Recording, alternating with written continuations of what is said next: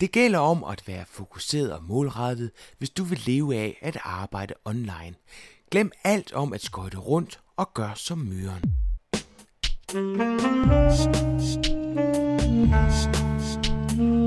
Velkommen til Potterkort, en podcast om markedsføring på internettet. Din vært er Ip Potter. And Philosophy bygger på tanken om, at en myre aldrig giver op.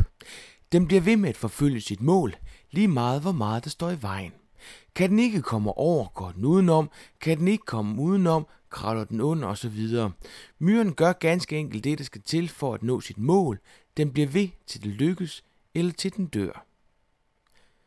An Philosophy er også navnet på en blog af Michael Rik, og det virker som et helt rigtigt navn til hans webblog. For her skal du møde en, der er målrettet. Michael vil leve af at arbejde fra hans laptop og sender en masse prøveballoner op for at blive klogere. Her kan du høre ham fortælle om brugen af software, der automatisk opretter søgemaskinevenlige artikler, og om hvordan han hyrer professionelle skribenter til hans forskellige projekter. Michael, kan du ikke prøve at fortælle noget om, jeg, jeg kalder det for dit Virtual Real Estate Empire Project. Forstår du, hvad jeg mener med det? Jeg forstår, hvad du mener, ja. Jamen altså, i, i bund og grund, øh, så går det ud på, at altså, man kan jo man kan jo virksomhed på nettet på mange måder, øh, og man kan tjene penge på, på, øh, på også en, en masse forskellige måder. Og en af de ting, som jeg har, har brugt meget tid på, er det her med at lave små eller øh, mindre websites, som øh, genererer en, en mindre indtægt. Og så i stedet for at, at så sige, jamen jeg nøjes med det og kan ikke rigtig nå videre, jamen så laver man bare en ny og en ny og en ny og en ny. Så, så har du et website, der måske tjener 1000 dollar om måneden, jamen hvis du så vil have 10.000 dollar, så laver du bare 10 tilsvarende. Og nu siger tjener penge, så er det så øh, udelukkende på AdSense, eller, eller er det også andre bannerreklamer? Det vælger man jo helt selv. Øh, jeg eksperimenterer med stort set alt, hvad jeg kan komme i nærheden af fra øh, ja, AdSense som den nemme løsning til øh, lave sit eget infoprodukt, øh, til bannerreklamer, til affiliate-salg, øh, og egentlig i bund og grund alt, hvad man lige kan komme i nærheden af. Jeg vil sige, jeg er ikke gået så langt til at begynde at sælge teleseminarer eller øh, optrædener på den måde, som nogle af, af de kendte gør. Men, øh, men mine egne produkter har jeg da udviklet i det små. Okay, så filosofien den er, at man går ind og opbygger et website, og så hvis nu vi tager AdSense som, som eksempel, så har du en AdSense-reklamer øh, på, og så bygger du et website op omkring et bestemt emne, eller hvordan griber du det an? Jeg laver normalt øh, nogle forskellige øh, søgninger på øh, ja, søgeord, øh, hvor jeg siger, jamen altså, er der trafik øh, inden for det her emne, jeg nu er faldet over? Hvordan ser konkurrencen ud? Fordi jeg øh, er ikke interesseret i, når, når jeg laver den her slags site, og, og skulle bruge det meste af et halvt eller et helt år bare at få nogen form for øh, trafik. Øh, så jeg går ind og altid siger, er der nogle af de her lavt hængende frugter, nogle ord, hvor konkurrencen er enten lav, eller at man kan se, at de websites, der nu ligger så på side i, i Google, de øh, kan simpelthen ikke finde ud af, af SEO, øh, og vil derfor være nemmere at slå af pinden. Øh, hoved keyword-frasen øh, øh, kan sagtens være meget, meget konkurrencepræget, og det er heller ikke den, jeg normalt går efter. Selvfølgelig vil, vil sitet være bygget op omkring det emne, men jeg vil tage de her øh, sætninger på 4, 5, 6, 7 ord, som folk søger på, og, og øh, hvor konkurrencen er lav, og så gå efter dem først, så jeg får nogle besøg. Det er det, man kalder for long tail, hvor man går ind og så siger, at vi ved, at, at det er relativt få, som finder det, de søger efter ved at bruge et ord, så bruger de flere ord, og på den måde, så kan du så gå ind og, og, øh, og fange opmærksomhed af den vej. Lige præcis. Du bruger nogle forskellige øh, teknikker, altså man kan sige, en måde at gøre det på, det er vel at gå ind og tage en, en weblog, det kunne være WordPress for eksempel, og så gå ind og opbygge nogle, øh, nogle indlæg op omkring det, det vil tage, tage lang tid, men, men du bruger også noget software, som går ind og hjælper dig til det, ikke? Øh, jeg bruger ikke noget software til WordPress, men det, det findes derude. Det, jeg, har ikke, jeg har ikke brugt det endnu. Det jeg har gjort, det er, øh, jeg har brugt et, et lille værktøj, som øh, genererer øh, statiske HTML-sider. Øh, men med den twist, at man kan øh, få lagt nogle øh, RSS-feeds på, og man kan gøre nogle andre forskellige ting, der gør, at de bliver en anelse dynamiske, og at der hele tiden kommer noget noget friskt indhold på, på de her sider. Øh, der er ikke nogen tvivl om, at, at kvaliteten af, af den her type sites er ikke i toppen. Og, og der er jo mange holdninger til, om det her det er godt eller skidt. Øh, jeg har den holdning, at det skal prøves, fordi jeg lærer noget af det. Øh, det man gør, det er, at, at det, programmet henter øh, artikler fra øh, de her forskellige artikel directories, der ligger øh, rundt omkring, hvor folk jo for at netop at få links tilbage, lægger artikler ud til fri benyttelse. Og øh, dem gør jeg så brug af igennem det her program, øh, for lavet nogle sider, som er meget optimeret mod AdSense. Altså man kan ikke gå ind på siden uden at få smidt de første to meget store blokke i hovedet. Og det vil sige, at øh, jamen, øh, hvad hedder det, klikraten er rigtig, rigtig god, og jeg tror aldrig, der er rigtig nogen, der læser, hvad der egentlig står der. Ja, altså, jeg, jeg er vildt spændt på, om det virker, fordi altså, øh, jeg kan se på din, din blog, at du bruger det, der hedder Hyper-V, eller VRE, eller hvordan ja, udtaler du det? VRE, altså Virtual Real Estate. Står okay, for. så Hyper VRE. Ja. Øhm, og, og det den gør, siger du, det er, at den går ind og tager nogle feeds. Det vil sige, at det er nogen, som har skrevet et eller andet. Så går den ind og tager dem, og generere ud fra det statiske HTML-sider, som så skal tiltrække potentielle søgere, som søger øh, efter de her søgeord. Er, er det det samme, som man siger, når den slicer og dicer? Altså den simpelthen går ind og så, øh, så tager fat i de her og bytter om på nogle ting, eller tager den bare fat i artiklerne, som de er, og så publicerer dem som HTML-sider? Altså det, det, det den gør, det er, at den henter de her artikler fra øh, artikel directories. RSS-feedsene er ikke øh, hvad hedder det, hovedindholdet på de her sider de er en lille øh, appetitvækker, man kan lægge ind forskellige steder for, at der sker noget dynamisk. De andre er statiske. Så du går ind og laver noget, noget øh, nyt content, men for at holde det dynamisk, så går du ind og blander det sammen med nogle af de her artikler. Er det sådan forstået? Lige, lige præcis. Man kan sige, det er jo ikke nyt content i og med, det allerede ligger ude på et eller andet direct, øh, directory derude. Øh, og derfor så du, er der, du, nu, du, du nyskaber ikke noget? Altså, du, det er det ene genbrug af ting så? Jeg, jeg nyskaber ingenting. Okay. Øh, det jeg gør, det er, at, at jeg slår på at sige, jamen jeg, jeg genererer måske et site på 1000 sider, og øh, de 940 af dem, det ryger i, øh, i hvad hedder det, supplemental index med det samme, eller i hvert fald relativt hurtigt, fordi at Google jo finder ud af, at det her, det er, det er der allerede, så det er vi ikke interesseret i at vise. Og så har jeg så de sidste 30-40 sider, som af en eller anden grund så får lov at, at at ligge derude, fordi der siger Google, jamen det er åbenbart originalen det her.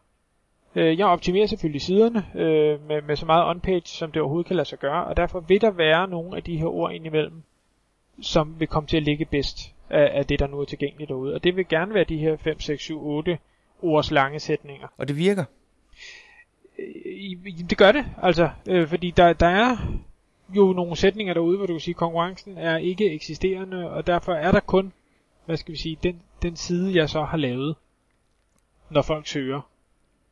Så derfor ja, det virker. Men dermed ikke sagt, det er noget, man bliver synderlig rig af. Nej.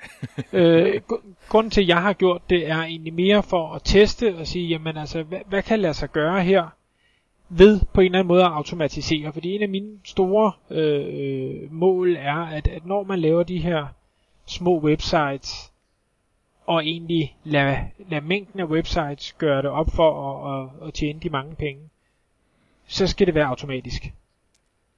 Det skal ikke være noget, at jeg skal sidde manuelt og lave på en eller anden måde. Det kan være, at det automatisk kan ligge i at få nogen til at skrive artiklerne for mig. Det gør jeg jo for eksempel på den her Pet Insurance Pro, som øh, hvad hedder det, jeg også beskriver på, på Philosophy.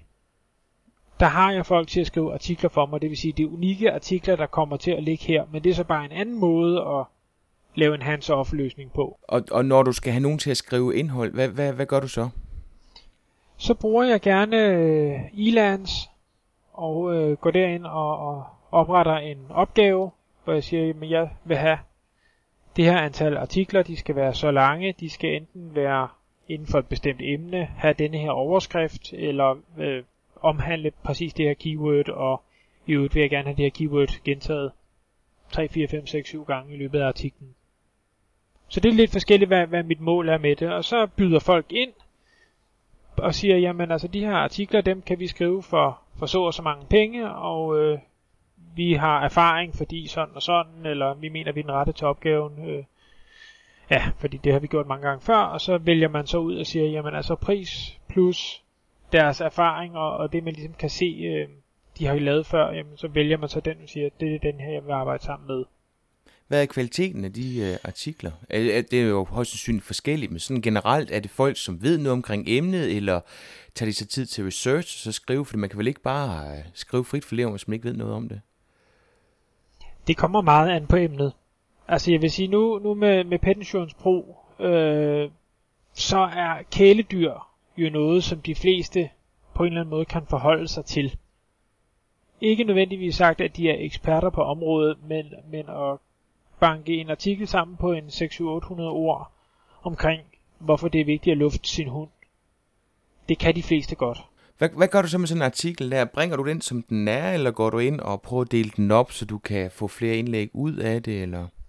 Nej, men jeg har gerne en tomfingerregel, der hedder, at artikler skal være på en 600-700 ord, og i princippet, så vil 300-400 sikkert være rigeligt til, at, at Google ligesom vil anse den her, øh, det her indlæg for en, en unik side. Men, men jeg synes, at der skal også bare være en smule mening i det, der bliver skrevet, og jeg synes ikke 300 ord er nok til, at man kan give nogen form for indhold til læseren. Oftest ikke i hvert fald. Nej. Så, så jeg siger, de her 600-700 ord, og, og så øh, skal der være en pointe med det. Jeg, jeg lægger egentlig vægt i, at altså, det skal give læseren noget. Det skal ikke være en, en Ph.D.-afhandling på nogen måde, øh, for det tror jeg heller ikke, det folk de egentlig kommer efter, når de for eksempel øh, leder efter øh, og en, en mulighed for at finde ud af, hvor, hvordan får jeg min lille valp til at lade være at tisse på gulvtæppet, for eksempel. Meget, meget hyppigt øh, spørgsmål. Øh, altså der, der er det jo ikke de store forkromede, de kommer efter, der skal de bare have en eller anden løsning, øh, og eventuelt henvises til nogle træningsbøger eller øh, kurser eller noget, de kan deltage i. Når, når du så får sådan en artikel, er, er den så søgemaskineoptimeret? Altså dem, der sidder og skriver de her artikler, tænker de i de baner, eller er det noget, du gør efterfølgende, så får artiklen? Jeg gør normalt ikke noget selv. Altså det kan godt være, at jeg laver en lille smule tilretninger, men det er normalt ikke meget. Og om de optimerer den eller ej, afhænger meget af, hvad jeg har bedt dem om.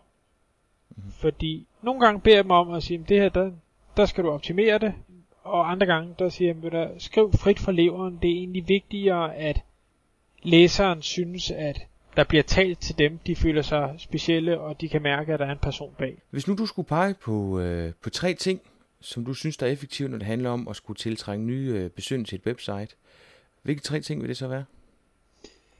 Jamen, den første vil helt klart være at gå efter de her longtail keywords, øh, og specielt hvis vi snakker et nyt website.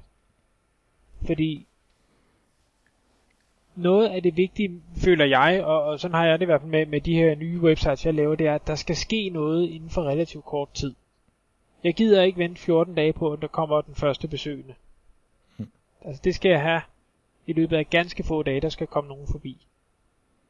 Øhm, og, og det tror jeg også, at rigtig mange nye, øh, der sidder og laver deres første website, jamen altså, de, de giver op, hvis ikke de ser, der sker noget. Så, så gå efter det nemme først, og så kan man altid gå efter det svære senere hen, når, når websitet har fået lidt, lidt alder og lidt links og så videre. Så, så gør det det altså meget nemmere. Så long tail keywords, det er igen øh, spørgsmål om, at man går ind og tænker på flere ord, der bliver sat sammen, så man ikke går ind og skriver et ord, og så sidder og venter på, at man ryger på toppen bare på det ene ord. Jeg vil sige, ja, men, men lad, lad være gæt. Øh, brug alle de her gratis tools, øh, blandt andet Googles øh, gratis keyword tool, til at finde ud af, hvad er det egentlig folk søger på. Ja. Og der, der har du været kigge på Google Insight? Øh, ikke umiddelbart. Den er enormt lækker. Altså, den går ikke ind. Øh, altså, der er nogle af de andre keyword øh, tools, som går ind og fortæller, hvor mange søgninger der er. Det, det gør den ikke, men den viser det i forhold til andre søgeord. Så på den måde, så kan man gå ind og så sige, at hvis nu jeg har flere søgeord på, på tankerne, så kan jeg gå ind og så se, hvordan de klarer sig i forhold til hinanden. Og så bliver de også vist på en tidslinje, så man kan se, at nogle af dem de er simpelthen sæsonbetonet. Så det, det er et rigtig godt værktøj til at, at blive inspireret til at finde, øh, finde søgeord. Ja. Men, men du siger, at det viser ikke, hvor mange der... Øh... Nej, de vil ikke fortælle, hvor mange søgninger der er på, Nej, men de, de gør det relativt. Så det du kan bruge det til, det er, at du bliver inspireret til at finde øh, flere søgeord, fordi nedenunder der står der også, hvad andre folk brugte af søgeord, det er de jo inde og, og, og søge Hvad, hvad, hvad for nogle bruger du? Jamen, jeg bruger egentlig, øh, hvad hedder det, øh, Googles AdWords Keyword Tool, som jo har fået antal på her for en måned eller to siden. Det mener jeg også, at Thomas nævnte i dit, dit sidste interview. Ja. Øh, og den, den synes jeg egentlig er rigtig god. Jeg bruger også Word Tracker, og jeg bruger nogle andre ting, men, men jeg er egentlig blevet rigtig glad for, for den her Google, efter de fik tal på, og, og bruger den flittigt. Og det er rigeligt til at finde tonsvis af nischer, man kan gå efter. Altså, der er så mange, så det er helt uhyggeligt. Ja. Så long tail keywords øh, som den første. Hvad ja. ville være nummer to? Jamen nummer to, det vil være, at man sørger for at få den her on-page øh, optimering med fra starten.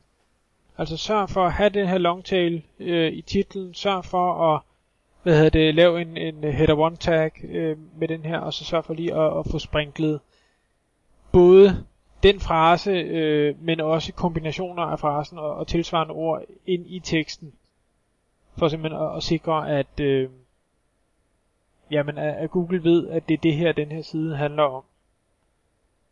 Og så til det, jamen sørg for, at, at øh, sidens interne struktur gør, at alle, eller ikke alle sider nødvendigvis afhængig af hvor stort siden er, men i hvert fald der bliver linket til de forskellige sider med den keyword phrase, som man gerne vil have, at den pågældende side skal ranke for. Og det kan man, det kan man snilt gøre, hvis øh, man kan sige, hvis man sørger for, at, at navigationen er, er rimelig flad, jamen så er der vel mange sider, som peger på den samme side med det rigtige søgeord, hvis, det, hvis siden hedder det rigtige også navigationen. Lige præcis. Og, øh, og det betyder virkelig, når man går efter de her long tail keywords, hvor der er så lidt konkurrence, det betyder, at du kan snilt komme op og ligge på plads 1, 2 eller 3, ene og alene ved din interne linking. Altså du behøver ikke have nogen eksterne links nødvendigvis til siderne for at komme op og ligge, hvis du sørger for at finde de rigtige ord. Så det var nummer to. Den, den sidste jeg egentlig øh, bruger meget, øh, det er den her med øh, at uploade artikler til de her article directories. Fordi det er en enkel måde at få one-way links på. Man skal dog sørge for øh, at skrive nogle gode artikler, fordi skriver man noget af middelmodig eller ringere kvalitet, jamen så vil det også være middelmodige eller ringere websites, der vælger at bruge den her artikel. Der, der er rigtig mange øh, markedsføringseksperter i USA, der snakker om, at når de skriver presmeddelelser i dag, så skriver de ikke til pressen længere, men skriver til øh, artikeldatabaser. Altså skriver af sådan en kvalitet, at, at blogger kan gå ind og, og bruge det mere eller mindre uredigeret. Mm. Øh, fordi det er mere interessant for dem, det genererer mere trafik, end at, at, at hige efter at komme i det skrevne medie, for eksempel. Ja. ja. Altså, der, der er ikke nogen tvivl om, at, at blogs øh, har jo vundet ekstremt frem de sidste, de sidste par år, og at folk mere stoler på det, der står i de her blogs, end de nødvendigvis stoler på, hvad der står i aviserne. Ja. Så det er den helt rigtige måde at, at gå frem på, det er jeg helt enig ja. med dem i. Hvad, men det er, jo, det er jo så, altså Michael, det er jo bedst, hvis du skriver på engelsk, ikke også? Fordi der er der masser af de her, hvad, hvad findes der, øh, altså har du, har du nogle danske artikeldatabaser, du sådan kan, kan pege på? Altså, jeg, ikke umiddelbart. Jeg ved, at øh, der var nogen for nylig, og nu kan jeg selvfølgelig ikke huske, hvem det var, der, der øh, lavede en liste over øh, nogle steder, hvor man kunne uploade de her danske artikler. Jeg skriver stort set aldrig på dansk. Jeg havde Anphilosophy på dansk i starten, men som du selv sagde, så har jeg valgt at lave det om til engelsk og alt hvad jeg egentlig laver, det er på engelsk, og det gør jeg ud fra devisen om, at et, der er flere, der søger på de forskellige ting, det vil sige, at jeg har potentielt flere besøgende, og to, konkurrencen øh, på AdWords, og det, det er selvfølgelig specielt, hvis jeg bruger øh, AdSense til at, at tjene penge på, den er hårdere, og det vil sige, at jeg vil få flere penge per klik, end jeg nødvendigvis vil gøre, hvis jeg skrev på dansk og havde danske reklamer. Men der, men der er jo ikke noget galt i, så vidt jeg øh, ser det, at man, man skriver en artikel på engelsk, og så linker til sit danske site med de danske søgeord. Altså det vælger man jo selv, det er jo frit for. Det har jeg ikke set praktiseret. Jeg var inde på, øh, jeg tror det var Dig på et tidspunkt, øh, og et par stykker andre, hvor der rent faktisk står, at der ikke er åben for, for andre sprog. Altså Lars Bachmann er en af dem, som jeg kender, som har haft succes med at få noget på Dick, hvor der så rent faktisk er, er kommet nogle stemmer, og der gjorde han det geniale, at han gjorde noget med billeder, så man kan sige, det at hele hans blog var på dansk var ligegyldigt, fordi det enkelte indlæg med billederne, det har så skrevet på engelsk. Øhm, ja, det, det kan men, jeg faktisk godt huske, nu du siger det. Ja. Øhm, øh, nej, men det, det, det jeg mener, øh, selvfølgelig er det på det, men, men øh, det man jo kan gøre, øh, og det man ofte gør på de her artikelsites, det er, at man har en lille klamme til forfatteren kan skrive et eller andet om sig selv. Og der er jo ikke noget galt for, at du skriver et eller andet på engelsk, øh, og mit site er omkring, og så skriver du øh, potter og pander. Altså der er ikke nogen, der går ind og overvejer, er det nu engelske ord, eller Nej. er det ikke engelske ord. Okay, det var da godt fif. Det skal så, prøve at se. Ja, altså det, det, det har jeg gjort flere gange, når jeg har hjulpet nogle, nogle venner og bekendte, der har haft danske websites, og det, altså, det er der ikke nogen, der opdager. Det var et godt lille trick. Det skal prøve at. Jeg ved ikke lige blive, om det bliver potter og pander, men øh, bruger du udelukkende organisk søgemaskineoptimering, eller bruger du også banner? Eller pay per click eller noget andet? Altså, jeg kan se, det, det vil være lidt et paradoks i, at du lever af, at andre folk de klikker på, på din AdSense. Øh, men, men var der ikke noget med på et tidspunkt, at man faktisk godt kunne tjene penge på det, hvis man kunne øh, betale mindre for at få, få genereret den trafik? Jo, og det, det øh, kan jo stadig lade sig gøre, det de kalder øh, arbitrage. At man, øh, man simpelthen betaler meget lidt for de her AdWords-reklamer og får folk ind på nogle sider, hvor, hvor de så viser nogle AdSense, hvor, hvor klikprisen er væsentligt højere. Og det, jo, det kan nok lade sig gøre. Jeg har også overvejet at gå i gang med det, men øh, jeg har så valgt at, at sige, man, man skal stoppe et sted, og man kan ikke lære alt, og, og den her del, den vælger jeg så at lade være at lære. Og i øvrigt synes jeg også, at ja, det kan ikke være en holdbar løsning i længden, det tror jeg ikke på. Og det, det skal så også lige siges, nu vi snakket om de her meget automatiske sider, øh, som bliver dannet med, med Hyper-VRE, øh, de kommer nok ikke til at holde i længden. Altså nu har de kørt i et års tid, og, og det går da meget fint, men jeg kan da godt se, at tendensen er der nedadgående. Ja. Der er der flere og flere sider, der bliver fjernet, og sådan er det. Hvis jeg var Google, så ville jeg også have meget fokus på det. Jeg synes på et tidspunkt, øh, der, der røg man ind i og ryge ind i alle de her AdSense-sider, altså hvor det var svært at få øje på indholdet, men man nærmest sådan blev trigget ind i at, at ryge i nogle AdSense-reklamer. Øh, altså jeg har da haft sådan i lang tid, når jeg så lavede AdWords-kampagne, øh, så gik jeg udenom øh, dem, der hed content, fordi jeg, jeg synes, øh, det genererede mange kliks, men ofte så var folk blevet logget til det. Øh, og dermed så er den besøgende måske ikke den sådan lige så gode potentielle, som hvis de kommer direkte fra Google. Nej. Men, men det, kan, det kan du også have ret i, og det kommer selvfølgelig an på, hvordan det enkelte AdSense-site er lavet. Men jeg synes, at, at tendensen viser i hvert fald, at Google bliver bedre og bedre til at målrette de her AdSense-reklamer ude på de forskellige sites. Så de egentlig rammer det, som, som siden omhandler. Og der har jeg sådan lidt, at jamen, folk er kommet hen til den side, fordi de på en eller anden måde har søgt på noget relateret, medmindre der er noget andet fusk øh, bag. Og det vil sige, at, at på en eller anden måde er de reklamer, der bliver vist for dem, målrettet. Men selvfølgelig afhænger det af, hvor, hvor dygtig er Google til at vise de rigtige reklamer. Er der noget, du ikke vil bruge penge på? Øhm, nej, altså jeg vil sige, alt, alt hvad jeg ved, eller kan se, at det genererer et større afkast, end det jeg smider ind, det bruger jeg penge på. Det er der ikke nogen tvivl om. Øh, men som det er lige nu, så bruger jeg ikke noget øh, pay-per-click, jeg køber ikke banner øh, og, og den slags på nogle af de ting, jeg laver overhovedet. Og det er egentlig ud fra filosofien om, at det er også noget, man bliver nødt til at lære. Altså, det, man laver ikke bare en fornuftig AdWords-kampagne, og man laver ikke bare et banner, som folk har lyst til at klikke på, og som konverterer super godt, når så de kommer ind på en side. Det, det er noget, der skal læres, og, og jeg har mange andre ting, jeg hellere vil lære end det, så, så derfor vælger jeg ikke at bruge hverken penge eller tid på det lige nu. Det er nemt at lave en AdWords-kampagne, men det er faktisk skide svært at lave en god en. Sindssygt svært. Er der nogle online værktøjer, du vil anbefale nogen at, at bruge, øh, når vi snakker om øh, organisk søgemaskineoptimering? Jamen, altså jeg vil absolut anbefale det her øh, Googles AdWords tool øh, til at, at finde de her keywords, for det, jeg synes, det er, er fænomenalt.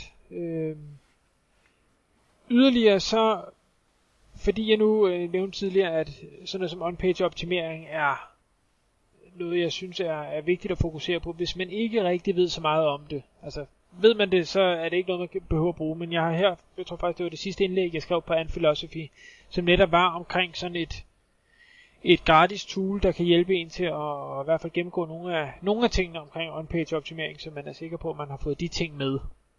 og det, det er de to ting, jeg, jeg sådan lige bruger lige nu. Så har jeg selvfølgelig en masse betalte øh, ting, jeg bruger. Øh, Brad Callen, han har lavet to programmer, noget der hedder Keyword Elite og noget der hedder SEO Elite, som henholdsvis går på, på keyword research, og den anden går på, på søgemaskineoptimering. Men de koster begge to penge, øh, og jeg vil sige, de er ikke nødvendigvis nødvendige for at, at kunne drive en rigtig fornuftig online forretning. Og de er garanteret også forbeholdt de engsproget igen, eller? Det er de, ja. Det er de. Ja. Jeg synes, at mange af de der online værktøjer er netop, når det handler om, om omkring øh, SEO, altså når, når det er omkring ordene, ikke også? Jo. Hvor går du hen for at blive klogere, Michael? Hvor henter du dine, øh, dine informationer hen? Jamen det gør jeg alt for mange steder, og grund til at sige alt for mange, det er fordi, jeg bruger rigtig, rigtig meget tid på at uddanne mig. Nogle gange så bruger jeg så meget tid, så jeg ikke rigtig når at få lavet noget, og det er jo så ikke altid så positivt. Øh, men jeg, jeg bruger meget blogs. Øh, COMOS er en af, af mine favoritter til sådan mere savlig viden inden for, for søgemaskineoptimering. Øh, det er ham, der hedder, hvad hedder han, Rand Fiskin, tror jeg, øh, som er en, en super hej til, til SEO og driver det her membership site, øh, hvor folk betaler en mindre formue for at være medlemmer, men får så også en masse værdi ud af det. Ja. Øh, men de har en, en blog, hvor de også kommer igennem rigtig, rigtig mange gode ting, og er meget udførlige omkring de ting, de beskriver. Så den, den følger jeg meget med i, fordi de får altså nogle gange nogle twist, hvor man siger, hov, det havde jeg altså ikke tænkt på det her. Så følger jeg selvfølgelig med i de danske, øh, der nu er, med både Lars øh, Bachmann og Thomas og, og Brian Brandt og øh, Vadskær og ja, hvad der nu ellers er derude. Mm-hmm. Øh, men det er mere fordi, jeg synes stadig, det er hyggeligt at skrive på dansk, men når nu jeg ikke gør det på An Philosophy. Ja. Øhm, og ellers så øh, følger jeg meget med i øh, gutterne fra Stompernet, hvis de siger der noget. Ja, det gør det. Øh, så følger jeg meget i, med i, hvad de laver. Øh, for det, jeg må indrømme, at i starten der var sådan lidt, nah, altså det, hvad er nu det for noget marketing gøjl, de, de kommer med, og deres fancy videoer med flot musik og alt sådan noget. Men efterfølgende så har jeg sådan sagt, okay, men jeg bliver nødt til lige at se, hvad er det egentlig, de laver, hvad er det for nogle tools, de har, hvad er det for noget, noget materiale, de egentlig giver, og meget af det er gratis, og det er exceptionelt godt. Michael, hvis nu du skulle... Øh, jeg kan godt lide at fritte folk. Hvis nu du skulle give et eller andet... Jeg ved ikke, om det skal være et hemmeligt knep, men det kan være noget, der er overset. Et eller andet, hvor du tænker, det er da utroligt, der er ikke flere, der benytter sig af det her, fordi det er da hurtigt, nemt, smart eller noget andet. Hvad, hvad vil det så være? Jamen, det er faktisk, jeg vil ikke kalde det hverken knepe eller trick, men jeg vil sige det her, øh, faktisk hele baggrunden for, at jeg i starten af januar lancerede det, der hedder Case 2008, det var, at øh, Brian Brandt og jeg øh, er meget kreative og har rigtig mange jern i ilden, og nærmest hver dag finder vi en ny ting, som kunne være interessant lige at dykke ned i. Og det gør, at man kommer aldrig rigtig nogen vegne med noget som helst. Så vi lavede den her øh, case 2008 for ligesom at ligesom sige, nu tager vi det her år, vi fokuserer på én ting, så vidt som det overhovedet er muligt for os. Og så ser vi, kan vi få noget ud af, af det, kan vi få noget større ud af det, end det vi plejer at, at få ud af tingene. Og øh, Brian lagde jo hårdt ud med sin øh, webshop, hvordan e-bog, Mm-hmm. og solgte jo virkelig øh, overraskende mange, siger jeg. Det kan godt være, han forventede, men jeg var overrasket over, hvor mange han egentlig fik solgt på relativt kort tid.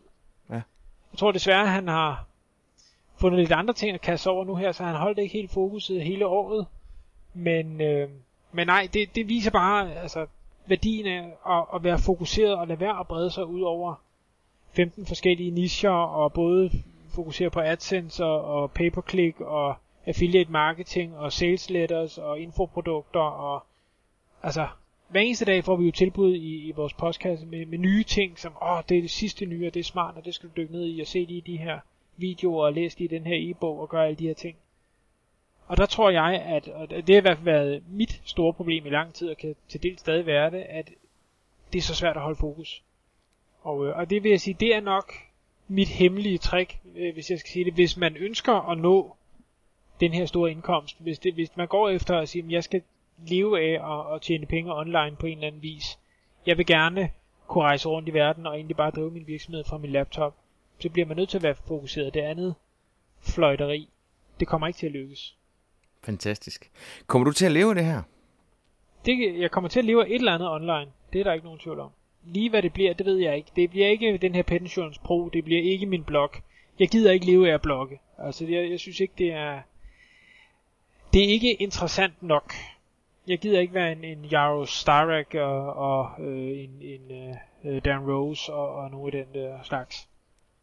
Det, øh, det er ikke det, jeg gerne vil. Men, øh, men ja, jeg kommer til at leve af, af forskellige ting online, det er der ikke nogen tvivl om. Hvad lever du egentlig af i dag? Jamen, der lever jeg af, at jeg har et, øh, jeg er, hvad hedder det, IT-chef og projektleder øh, for en øh, private equity fond, eller private equity hus, altså det vil sige øh, et investeringsselskab, der investerer i unoterede aktier. Så alt hvad jeg laver, det er, er fritids øh, interesse. Jeg vil så sige, at jeg bruger flere, flere timer på det, end jeg gør på mit arbejde, men det er sådan noget helt andet. Fantastisk. Michael, hvis nu du skulle foreslå en ny gæst til Potterkort, hvem skulle det så være, og hvorfor? Der er rigtig, rigtig mange spændende, men en fyr, jeg godt kunne tænke mig at, øh, at høre fra, øh, det er en gut, der hedder Pete Andersen.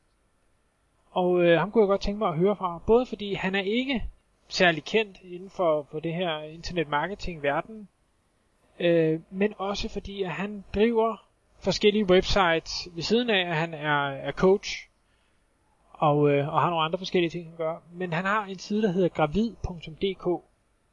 Mm-hmm. Og øh, jeg var ude og snakke med ham en, en dag, han inviterede på en kop kaffe, øh, og det var rigtig hyggeligt. Og øh, han fortæller mig, at han øh, har, øh, jeg tror det er en, en 6 eller 800 besøgende om dagen nu på den her danske blog omkring graviditet. Og øh, han tjener sine penge på den via AdSense, og har en, en øh, fornuftig indtægt på den, når man tænker på, at han, øh, han skriver de her fem artikler øh, om ugen, og det er, er stort set det, plus han har nogen, der hjælper ham. Øh, I hvert fald forstod jeg på ham, at, at det gjorde de gratis mod, at de fik lov at linke tilbage til deres respektive graviditetsblogs. Okay. Og, øh, og det, jeg synes, han er et godt eksempel at hive frem, netop fordi han blogger på dansk. Han blogger om et emne, der ikke har noget med internetmarketing at gøre. Og han viser, at det kan, altså, man kan tjene penge ved noget så simpelt som AdSense, ved at blogge på dansk om nogle ting. Det lyder rigtig interessant. Ham vil jeg prøve at, at få fat på. Ja. Så, tak Michael. Jamen det var så let. En stor tak til Michael for at deltage i Potterkort, og nu vil jeg så gå på jagt efter Pete Andersen. Hvis du allerede abonnerer på Pottekort, ja, så kan du glæde dig til næste gang. Sidder du og lytter online, så kan du tilmelde dig Pottekorts nyhedsmail eller vælge at abonnere via iTunes, og på den måde kan du være sikker på at få besked, når der er en ny gæst, der skal frites. Kender du en oplagt gæst til Potterkort, så hører jeg gerne fra dig. Send en mail til ip eller smid en kommentar her på Potterkort.